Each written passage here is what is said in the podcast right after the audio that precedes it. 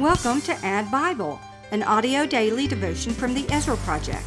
Alan J. Huth shares a Bible passage with comments from over 35 years of his personal Bible reading journals and applies the Word of God to our daily lives.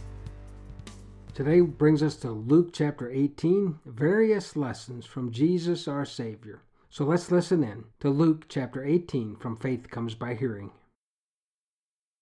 Luke 18 And he told them a parable to the effect that they ought always to pray and not lose heart. He said, In a certain city there was a judge who neither feared God nor respected man. And there was a widow in that city who kept coming to him and saying, Give me justice against my adversary.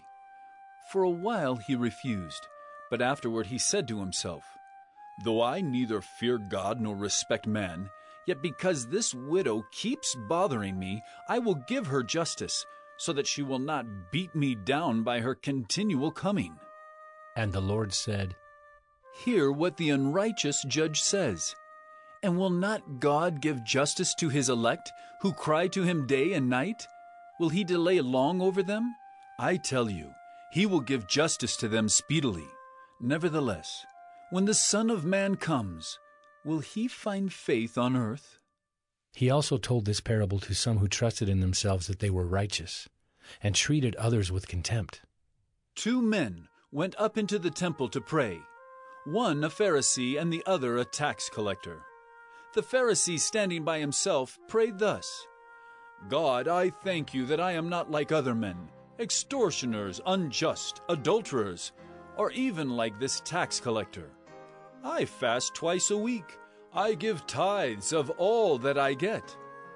But the tax collector, standing far off, would not even lift up his eyes to heaven, but beat his breast, saying, God, be merciful to me, a sinner. I tell you, this man went down to his house justified rather than the other. For everyone who exalts himself will be humbled, but the one who humbles himself will be exalted. Now they were bringing even infants to him that he might touch them. And when the disciples saw it, they rebuked them. But Jesus called them to him, saying, Let the children come to me, and do not hinder them, for to such belongs the kingdom of God.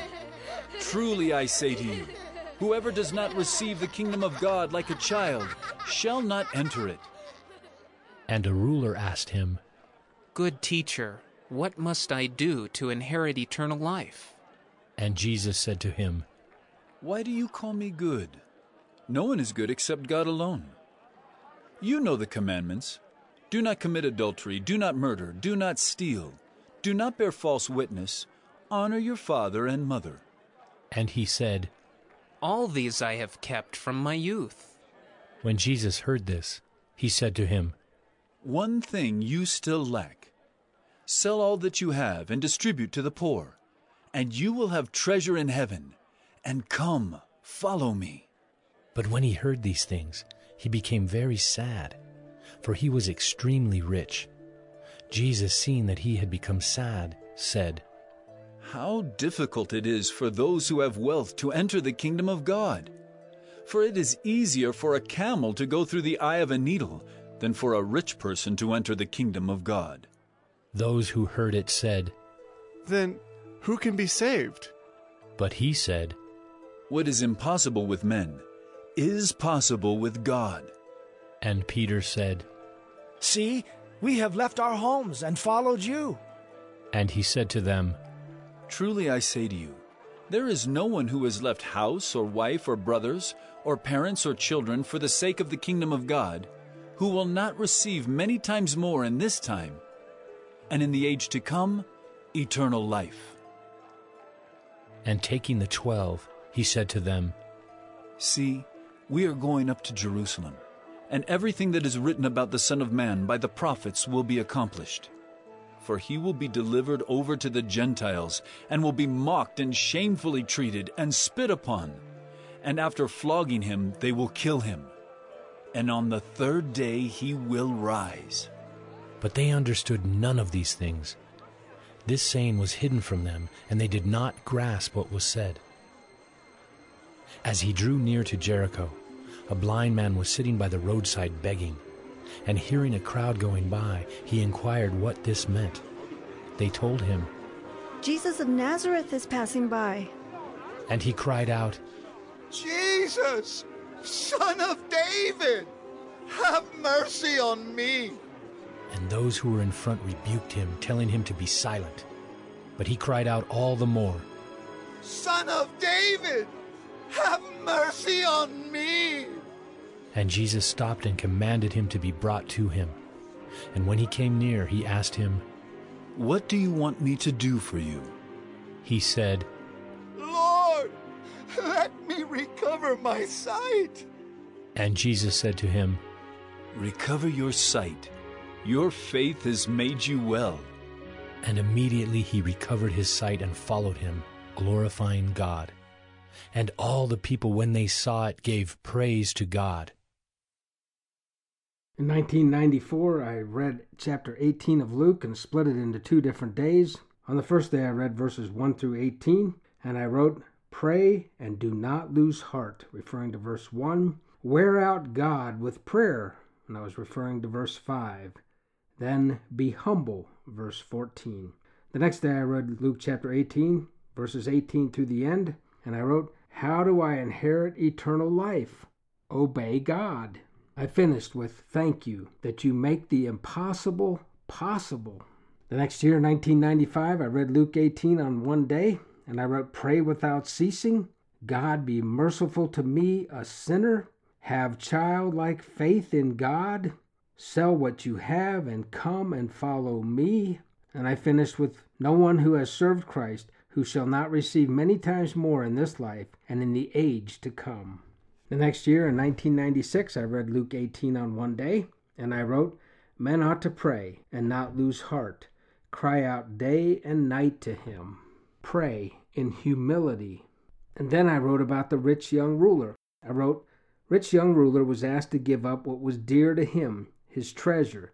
This is not a slam at wealth. It is the same for all of us. There's something keeping us from come, follow me, our treasure. We usually need to give that up to come, follow me. And then I finished with the things which are impossible with men are possible with God, referring to verse 27.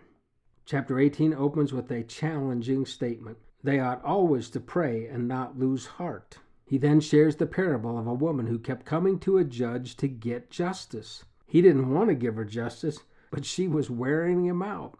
She got justice from the judge. So this may be a strange lesson, but I believe it tells us to wear out God with our prayers. Back to verse 1.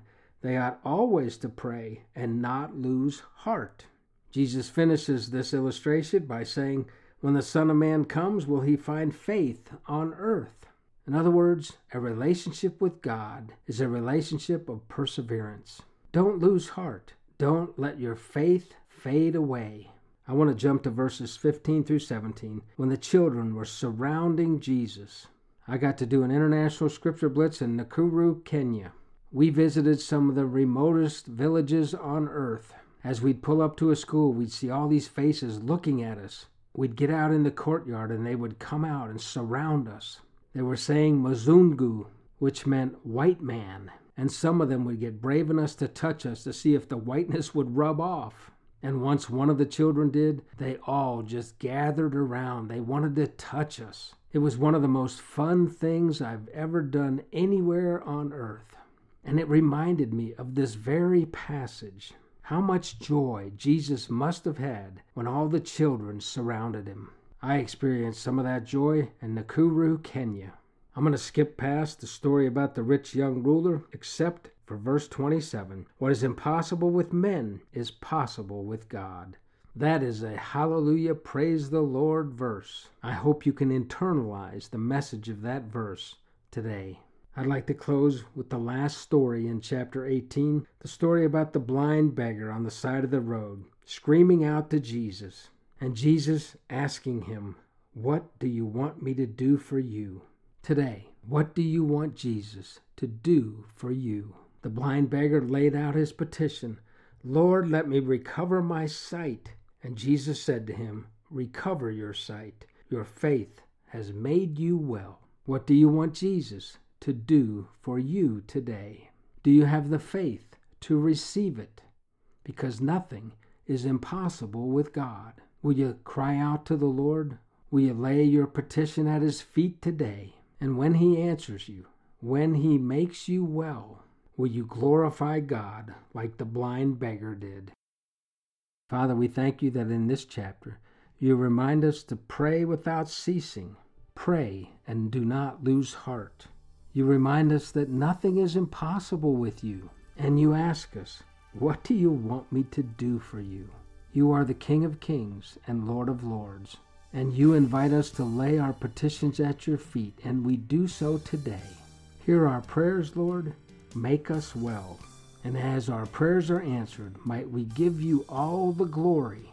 And as others see our prayers answered, might they give you praise as well. Hallelujah. Amen.